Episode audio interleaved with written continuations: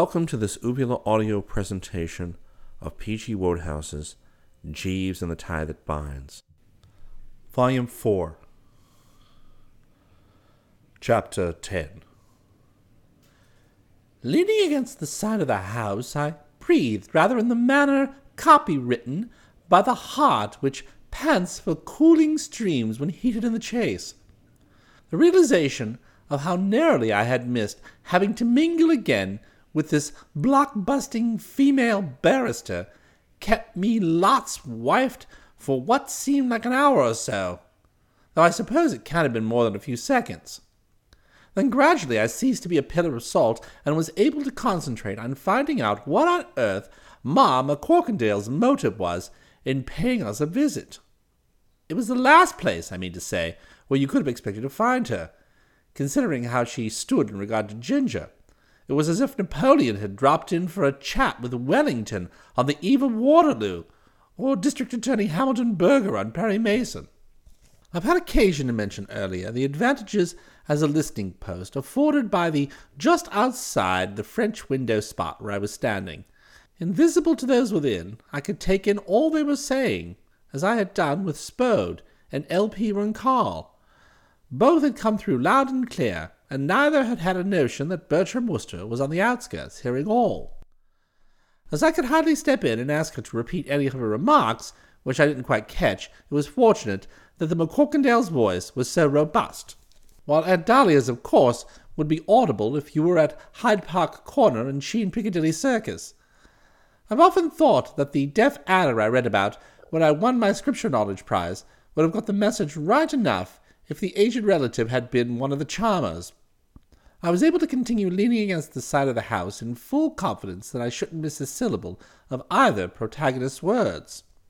The proceedings started with a couple of good mornings, Aunt Dahlia's the equivalent of what the hell, and then McCorkindale, as if aware it was up to her to offer a word of explanation.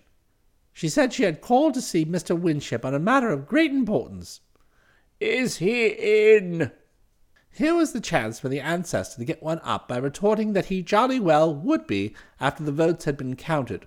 But she let it go, merely saying, no, he'd gone out, and the McCorkindale said she was sorry. I would have preferred to see him in person, but you, I take it, are his hostess, so I can tell you, and then you can tell him. Well, that seemed fair enough to me, and I remember thinking that these barristers put things well but it appeared to annoy the aged relative. I'm afraid I don't understand you, she said, and I knew she was getting steamed up, for if she had been her calm self, she would have said, Sorry I don't get you. If you will allow me to explain, I can do so in a few simple words. I have just had a visit from a slimy, slinking slug. I drew myself up haughtily. Not much good, of course, in the circs, but the gesture seemed called for. One does not object to fair criticism, but this was mere abuse. I could think of nothing in our relations which justified such a description of me. My views on barristers and their way of putting things sharply changed. Whether or not Aunt Dahlia bridled, as the expression is, I couldn't say, but I think she must have, for her next words were straight from the Frigidaire. Are you referring to my nephew, Bertram Wooster? The McCorkindale did much to remove the bad impression her previous words had made on me. She said her caller had not given his name, but she was sure he could not have been Mrs. Travers's nephew. He was a very common man, she said, and with the quickness which is so characteristic of me, I suddenly got on to it that she must be alluding to Bingley, who had been ushered into her presence immediately after I left. I could understand her applying those derogatory adjectives to Bingley and the noun slug was just right. Once again I found myself thinking how well barristers put things. The old ancestor too appeared, what's the word, beginning with an M, uh, meaning less hot under the collar. Uh, mollified, that's it. The suggestion was that she could not have a nephew capable of being described as a common man mollified her. I don't say that even now she would have asked Ma McCorkindale to come on a long walking tour with her, but her voice was definitely matier. Why do you call him a slug? she asked, and the McCorkindale had her answer to that. for the same reason that I call a spade a spade, because it is the best way of conveying a verbal image of him. He made me a disgraceful proposition. What? said Aunt Dahlia rather tactlessly. I could understand her being surprised. It was difficult to envisage a man so eager to collect girl friends as to make disgraceful propositions to Ma McCorkindale. It amazed me that Bingley could have done it. I never liked him, but I must confess to a certain admiration for his temerity. A humble hero's, I felt. You're pulling my leg, said the aged relative. But Corkindale came back at her briskly. I am doing nothing of the kind. I'm telling you precisely what occurred. I was in my drawing room going over a speech I had prepared for the debate tomorrow, when I was interrupted by the incursion of this man. Naturally, I was annoyed. I asked him what his business was, and he said with a most offensive leer that he was Father Christmas, bringing me manna in the wilderness and tidings of great joy. I was about to ring the bell to have him shown out, for of course I assumed he was intoxicated, when he made me this extraordinary proposition. He had contrived to obtain information to the detriment of my opponent, and this he wished to sell me. He said it would make my victory in the election certain. It would, as he phrased it, be a snip. I stood on my base. If I hadn't been afraid I might be overheard, I would have said, Aha! Had circs been other than they were, I would have stepped into the room, tapped the ancestor on the shoulder, and said, Didn't I tell you Bingley had information? Perhaps another time you'll believe me. But as this would have involved renewing my acquaintance with a woman of whom I had already seen sufficient to last a lifetime, it was not within the sphere of practical politics. I remained accordingly where I was, merely hitching my ears up another couple of notches in order not to miss the rest of the dialogue. After the ancestor had said for heaven's sake, or gorblimey, or whatever it is, indicating that her visitor's story interested her strangely, the McCorkindale resumed. And what she resumed about unquestionably put the frosting on the cake. Words of doom is the only way I can think to describe the words she spoke. The man appeared as a retired valet, and he belongs to a club for butlers and valets in London, one of the rules of which is that all the members must be obliged to record in the club book information about their employers. My visitor explained that he had at one time been in the employment of Mr. Winship, and had duly recorded a number of the latter's escapades, which, if made public, would be certain to make the worst impression on the voters of Market Snodsbury. This surprised me. I hadn't had a notion that Bingley had ever worked for Ginger. It just shows the truth of the old saying that half the world doesn't know how the other three quarters live. He then told me without a blush of shame that on his latest visit to London he had purloined this book and now has it in his possession. I gaped in horror. I don't know why, but the thought that Bingley must have been pinching the thing at the very moment when Jeeves and I were sipping our snootfuls in the next room seemed to make it particularly poignant. Not that it wouldn't have been pretty poignant anyway. For years I have been haunted by the fear that the Junior Ganymede Club book, with all the dynamite it contained, would get into the wrong hands. And the hands it had got into couldn't have been more the sort of hands you would have wished it hadn't. I don't know if I made myself clear, but what I'm driving at is that if I had been picking a degraded character to get away with that book, Bingley was the degraded character I would have picked. I remember Jeeves speaking of someone who was fit for treasons, stratagems, and spoils, and that was Bingley all over. The man was wholly without feelings, and when you come up against someone without finer feelings, well, you've had it.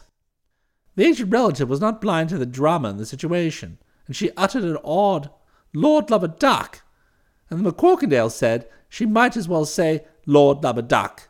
That was not an expression she would have used herself. What did you do? The ancestor asked, all agog, and the McCorkindale gave that sniffing snort of hers. It was partly like an escape of steam, and partly like two or three cats unexpectedly encountering two or three dogs, with just a suggestion of a cobra waking up cross in the morning. I wondered how it had affected the late Mr. McCorkindale. Probably made him feel that there were worse things than being run over by a municipal tram. I sent him away with a flea in his ear. I pride myself on being a fair fighter, and his proposition revolted me. If you want to have him arrested, though, I'm afraid I cannot see how it can be done. He lives at 5 Ormond Crescent. He appears to have asked my maid to look in and see his etchings on her afternoon off. He gave her his address, but as I say, there would seem not to be sufficient evidence for an arrest. Our conversation was without witnesses, and he would simply have to deny possession of the book. A pity. I would enjoy seeing a man like that hanged, drawn, and quartered.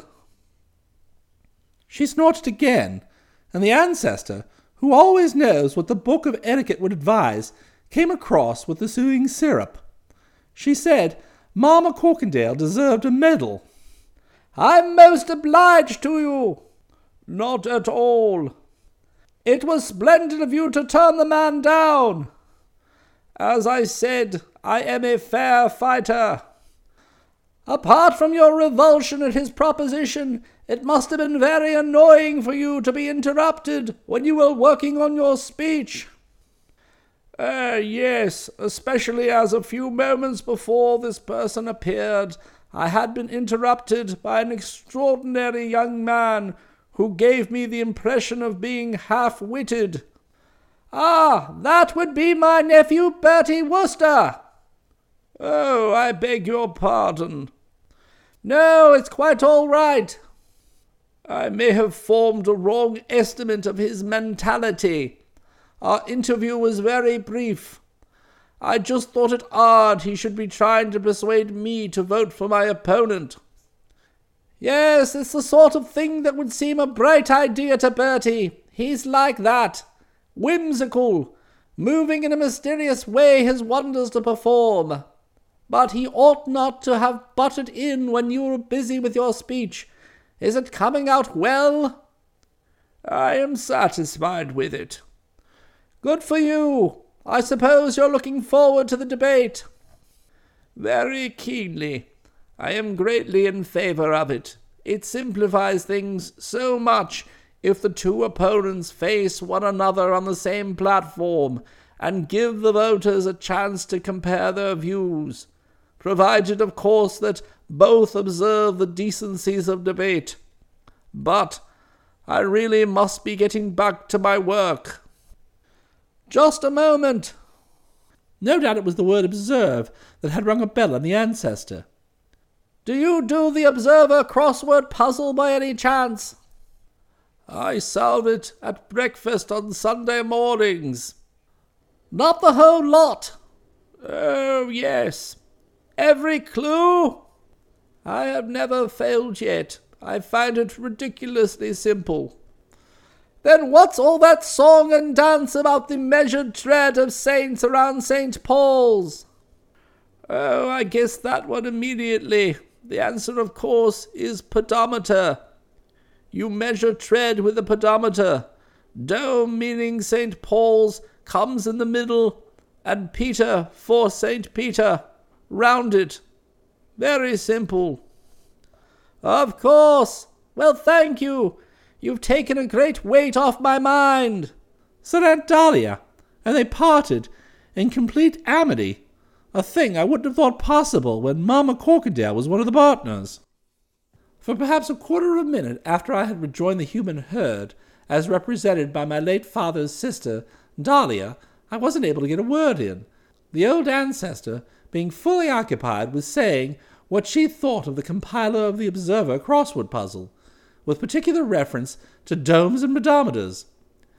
And when she had said her say on that subject, she embarked on a rueful tribute to the McCorkindale, giving it as her opinion that against a woman with a brain like that, Ginger hadn't the meagre chance of a toupee in a high wind. Though she added in a more hopeful vein, now that the menace of the Ganymede Club book had been squashed, there was just a possibility that the eloquence of Spode might get his nose in front. All this while I'd been trying to cut in with my opening remark, which was to the effect that the current situation was a bit above the odds, but it was only when I had repeated this for the third time that I succeeded in obtaining her attention. This is a bit thick, what? I said, varying my approach slightly. She seemed surprised, as if the idea had not occurred to her. Thick? Well, isn't it? Why, if you were listening, you heard her say that being a fair fighter, she had scorned the tempter and sent him away with a flea in his ear, which must be a most uncomfortable thing to have. Bingley must have been baffled. Only for the nonce. Nonsense. Not nonsense. Nonce, which isn't the same thing at all. I feel that Bingley, though crushed to earth, will rise again. How about if he sells that book with all its ghastly contents to the Market Snodsbury Argus Intelligencer?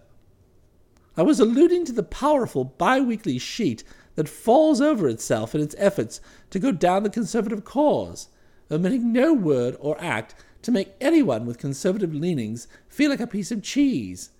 Coming out every Wednesday and Saturday with proofs of Ginger's past, I did not see how it could fail to give his candidature the left hook in the lower ribs.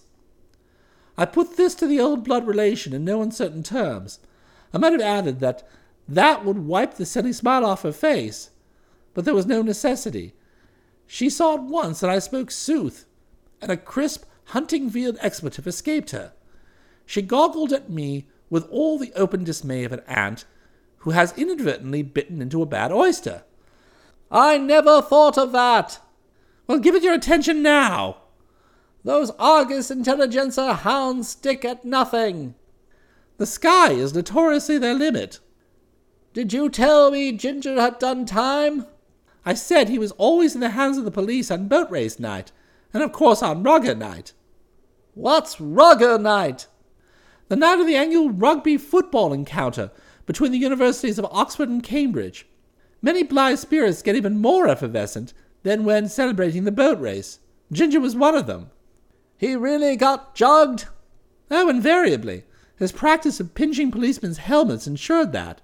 Released the next morning on payment of a fine, but definitely after spending the night in a dungeon cell. There was no doubt I had impressed on her the gravity of the situation. She gave a sharp cry like that of a stepped on dachshund, and her face took on the purple tinge it always assumes in moments of strong emotion. This does it. Oh, fairly serious, I agree. Fairly serious? The merest whisper of such goings on will be enough to alienate every voter in the town. Ginger's done for it. You don't think they might excuse him because his blood was young at the time? Not a hope. They won't be worrying about his ruddy blood. You don't know what these blighters here are like. Most of them are chapel folk with a moral code that would have struck Torquemada as too rigid. Torquemada? The Spanish Inquisition man. Oh, that Torquemada! How many Torquemadas did you think there were? I admitted it was not a common name. She carried on. We must act. But how? Or rather, you must act. You must go to this man and reason with him. I hemmed a bit at this. I doubted whether a fellow with Bingley's lust for gold would listen to reason. Well, what shall I say? You'll know what to say. Oh, I shall, shall I? Appeal to his better instincts. He doesn't have any. Now don't make difficulties, Bertie. That's your besetting sin, always arguing. You want to help Ginger, don't you? Of course I do. Very well, then. When an aunt has her mind set on a thing, it's no use trying to put a nolle prosequi in. I turned to the door. Halfway there, a thought occurred to me, and I said, How about Jeeves? What about him? We ought to spare his feelings as far as possible. I repeatedly warned him that that club book was high level explosive and ought not be in existence. What if it fell into the wrong hands? I said, and he said it couldn't possibly fall into the wrong hands. And now it has fallen into about the wrongest hands it could have possibly fallen into. I haven't the heart to say I told you so and watch him writhe with shame and confusion. You see, up till now, Jeeves has always been right. His agony on finding he has at last made a floater will be frightful. I shouldn't wonder if he might not swoon. I can't face him. You'll have to tell him. Fine, I'll do that. Break it to him gently. I will. When you were listening outside, did you get this man Bingley's address? I got it. Fine, then off you go. So off I went. Chapter 11 Considering how shaky was his moral outlook, and how marked his tendency to weave low plots at the drop of a hat, you would have expected Bingley's headquarters to have been one of those sinister underground dens lit by stumps of candles stuck in the mouths of empty beer bottles. But no, number five Ormond Crescent turned out to be quite an expensive looking joint, with a nice little bit of garden in front of it, well supplied with geraniums, bird baths, and terracotta gnomes. The sort of establishment that might have belonged to a blameless retired colonel or a saintly stockbroker. Evidently his late uncle hadn't been just an ordinary small-time grocer, weighing out potted meats and raisins to a public that had to watch the pennies, but something on a much more impressive scale. I learned later that he had owned a chain of shops, one of which was as far afield as Birmingham, and why the ass had gone and left his money to a chap like Bingley is more than I can tell you, though the probability is that Bingley, before bumping him off with some little known Asiatic poison, had taken the precaution of forging the will. On the threshold I paused. I remembered in my early days at the private school where I won my scripture knowledge prize. Arnold Abney, M.A., the headmaster, would sometimes announce that he wished to see Wooster in his study after morning prayers and I always halted at the study door, a prey to uneasiness and apprehension, not liking the shape of things to come. It was much the same now. I shrank from the impending interview.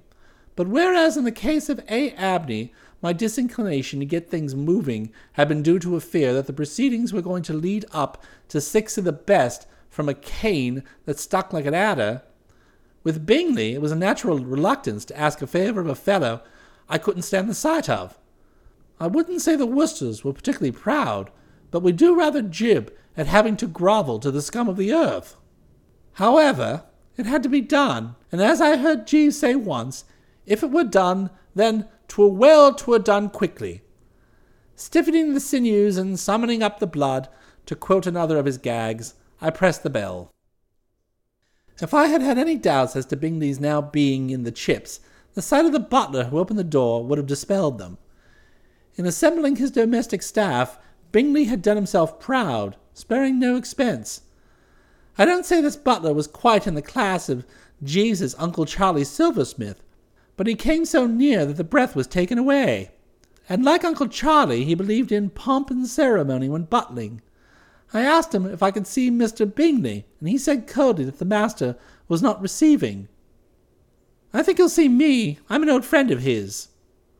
I will inquire. Your name's her. Mr. Wooster.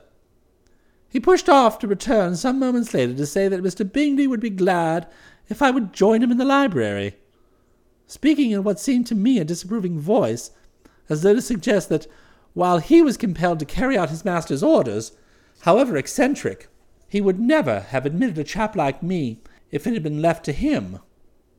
If you would step this way, sir, he said haughtily. What with one thing and another, I had gotten rather out of touch lately with that if you would step this way, sir, stuff. And it was in a somewhat rattled frame of mind that I entered the library and found Bingley in an armchair with his feet up on an occasional table. He greeted me cordially enough, but with that touch of the patronizing so noticeable at our two previous meetings. Hey, Wooster, my dear fellow, come in. I told Bastable to tell everyone I wasn't at home, but of course you're different. Always glad to see an old pal, eh? What can I do for you, Wooster? I had to say for him that he made it easy for me to introduce the subject I was anxious to discuss. I was about to get going when he asked me if I'd like a drink. I said no thanks, and he said in an insufferably smug way that it was probably wise. I often thought when I was staying with you at Chuffnell Regis that you drank too much, Wooster. Remember how you burned that cottage down? Sober man wouldn't have done that. You must have been stewed to the eyebrows, cocky. A hot denial trembled on my lips. I mean to say, it's a bit thick to be chided for burning cottages down from the very chap who put them to the flames. But I restrained myself. The man, I reminded myself, had to be kept in with. If that was how he remembered the night of terror at Chuffnell Regis, it was not for me to destroy his illusions. I refrained from comment, and he asked if I would like a cigar. When I said I wouldn't, he nodded like a father pleased with a favorite son. I'm glad to see this improvement in you, Wooster. Always thought you smoked too much. Moderation, moderation in all things. That's the only way, eh, son? But you were going to tell me why you came here. Just for a chat about old times, was it? It's with reference to that book you pinched from the Junior Ganymede. He'd been drinking a whiskey and soda as I spoke, and he drained the glass before replying. I wish you wouldn't use the word pinch. He said, looking puff faced. Was plain I'd given him offence. I simply borrowed it because I needed it in my business. They'll get it back all right. Mrs. McCorkindale told my aunt you tried to sell it to her. His annoyance increased. His air was that of a man compelled to listen to a tactless oaf who persisted in saying the wrong thing. Not at all. Not sell. I would have had a clause in the agreement saying she was to return it when she was done with it. The idea I had in mind was she would have photostatic copies made of the pages dealing with young Winship without the book going out of my possession. But the deal didn't come off. She wouldn't cooperate. Fortunately, I have other markets. It's the sort of property there'll be a lot of people bidding for. But why are you interested, old man? Nothing to do with you, is it? I'm a pal of Ginger Winship's. And I've no objection to him myself. Nice enough young fella. Always seemed to me, though the wrong size. Wrong size, I said, not getting this. His shirts didn't fit me. Not that I hold that against him. These things are all a matter of luck. Don't run away with the idea that I'm a man with a grievance, trying to get back at him for something he did to me when I was staying at his place. Our relations were very pleasant. I quite liked him, and it didn't matter to me one way or the other who won this election. I'd just as soon he came out on top. But business is business. After studying form, I did some pretty heavy betting on McCorkindale, and I gotta protect my investments, old man. That's only common sense, right? He paused, apparently expecting a round of applause for his prudence. When I remained sotto voce and silent as a tomb, he proceeded. If you want to get along in this world, Wooster, old chap, you gotta grasp your opportunities. That's what I do. I examine each situation that crops up, and I ask myself, what is there in this for me? How, I ask myself, can I handle the situation so as to do Rupert Bingley a bit of good? And it's not often I don't find a way. This time I didn't even have to think. There was young Winship trying to get into Parliament, and here I was standing to win something like a couple of hundred quid if he lost the election. And there was a club book with all the stuff in it, which would make it certain he did lose. I recognised it at once as money for jam. The only problem was how to get the book, and I soon solved that. I don't know if you noticed, that day we met at the Junior Ganymede, I had a large briefcase with me, and that I said I'd got to see the secretary about something. Well, what I wanted to see him about was borrowing the book, and I wouldn't have to find some clever way of getting him looking the other way while I did it, because I knew he'd be out to lunch. So I popped in, popped the book in the briefcase, and popped off, and nobody saw me. Nobody saw me come out. The whole operation was like taking candy from a kid. There are stories which fill the men of sensibility with horror, repugnance, abhorrence, and disgust. I don't mean anecdotes like the one Catsmeat Potter Pirbright told me of the drones. I am referring to loathsome revelations, such as the bit of autobiography to which I had just been listening. To say that I felt as if the Wooster soul had been spattered with mud by a passing car would not be putting it at all too strongly. I also felt that nothing was to be gained by continuing this distasteful interview. I had some idea of going into the possibility of Aunt Agatha's reading the contents of the club book and touching on the doom, desolation, and despair which must inevitably be my portion if she did. But I saw that it would be fruitless or bootless. The man was without something and pity. Ruth, would that be it? I know it begins with an R. And would simply have given me the horse's laugh. I am now quite certain that he had murdered his uncle and forged the will. Such a performance to such a man would have been mere routine. I turned accordingly to the door, but before I got there he stopped me, wanting to know if, when coming to stay with Aunt Dahlia, I had brought Reggie Jeeves with me. I said I had, and he said he'd like to see old Reggie again. What a cough drop! He said mirthfully. The epithet was strange to me, but weighing it and deciding that it was intended to be a compliment and a tribute to his many gifts, I agreed that Jeeves was in the deepest and truest sense a cough drop. Tell Bastable as you go out that if Reggie calls to send him up, but nobody else. Right ho. Good man, Bastable. He places my bets for me. Which reminds me, have you done as I advised and put a bid on Ma McCorkindale for the Market Snodsbury Stakes? No. Do it without fail, Wooster, old man. You'll never regret it. It'll be like finding money in the street. I wasn't feeling any too good as I drove away. I have described my heart bowed downness on approaching the Arnold Abney study door after morning prayers in the days of my youth, when I was in statu pupillari, as the expression is, and I was equally apprehensive now as I faced the prospect of telling the old ancestor of my failure to deliver the goods in the matter of Bingley. I didn't suppose she would give me six of the best, as A. Abney was prone to do, but she would certainly not hesitate to let me know she was displeased. Aunts, as a class, are like Napoleon.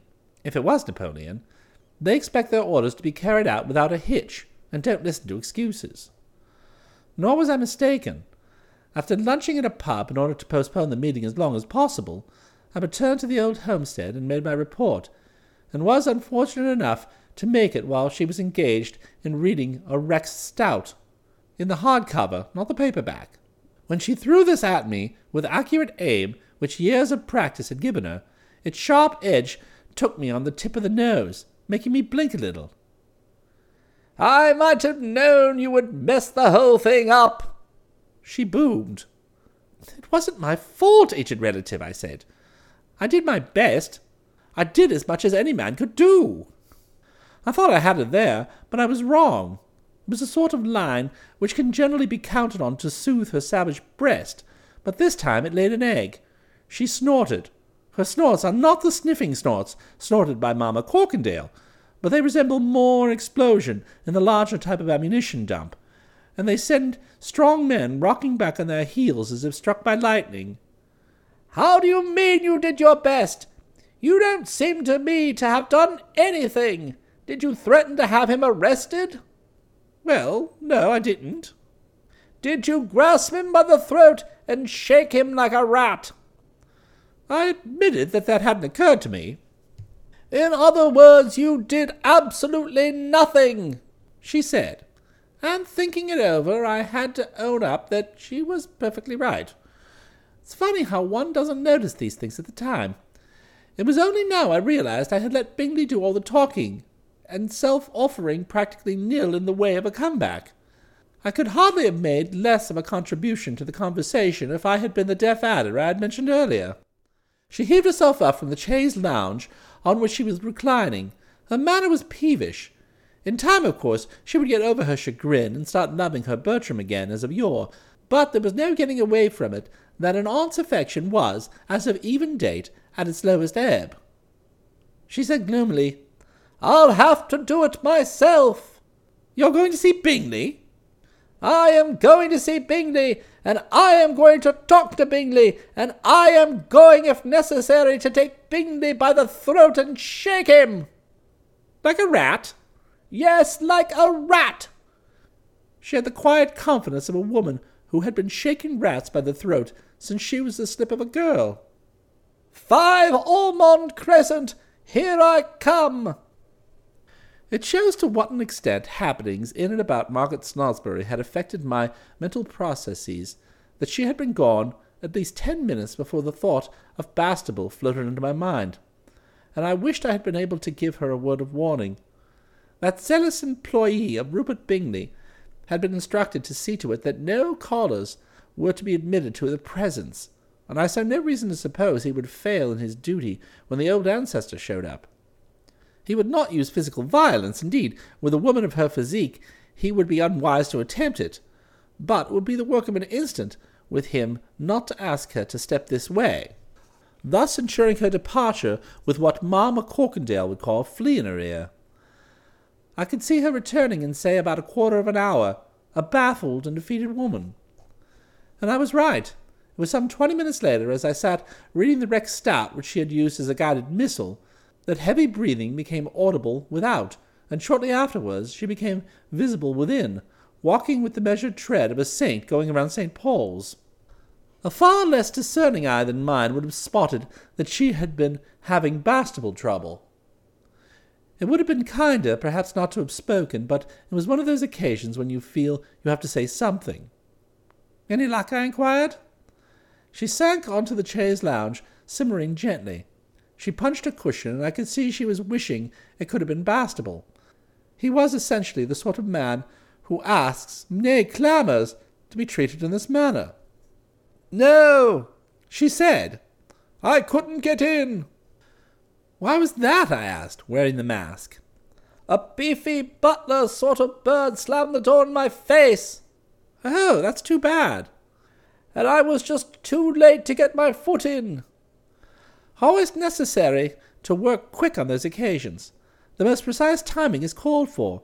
Odd should have admitted me. I suppose my air of quiet distinction was what turned the scale. What did you do? I came away. What else could I have done? Now I can see how difficult it must have been. The maddening part of it is that I was all set to try to get that money out of L.P. Runkle this afternoon. I felt that today was the day. But if my luck's out, as it seems to be, perhaps I had better postpone that. And not strike while the iron is hot? It may not be hot enough. Well, you're the judge, you know, I said. And getting back to the main issue, the ambassador to conduct the negotiation with Bingley, it seems, is Jeeves. It is he who should have been given the assignment. Where I am speechless in Bingley's presence, and you can't even get into the house, he would be inside and talking a blue streak before you could say what ho. And he has the added advantage that Bingley seems to be fond of him. He thinks he's a cough drop. What on earth is a cough drop? I don't know, but it's something Bingley admires. When he spoke of him as one, it was with a genuine ring of enthusiasm in his voice. Did you tell Jeeves about Bingley having the book? Yes, I told him. How did he take it? You know how Jeeves takes things. One of his eyebrows rose a little, and he said he was shocked and astounded. Well, that's strong stuff from him. Most disturbing is as far as it usually goes. It's a curious thing, said the aged relative thoughtfully. As I was driving off in the car, I thought I saw Jeeves coming away from Bingley's place, though I couldn't be sure it was him. Oh, it must have been. His first move on getting the lowdown from you about the book would have been to go and see Bingley. Wonder if he's back yet. Not likely. I was driving and he was walking. There wouldn't be time. I'll ring for Seppings and ask. Oh, Seppings, I said, when he answered the bell. Is Jeeves downstairs? No, sir. He went out and has not returned. When he does, could you tell him to come and see me, please? Very good, sir. I thought of asking if Jeeves, when he'd left, had had the air of a man going to number five Ormond Crescent, but decided that this might be trying Seppings too high, so let it go. He withdrew, and we sat for some time talking about Jeeves. Then, feeling that this wasn't going to get us anywhere, and that nothing constructive could be accomplished till he returned, we took up the matter of L.P. Runkle. At least the aged relative took it up, and I put the question that I had been wanting to put to earlier on the stage. You say, I said, that you felt today was the day for approaching him. What gave you that idea? The way he tucked into his lunch. The way he talked about it afterwards. Lyrical was the only word for it, and I wasn't surprised.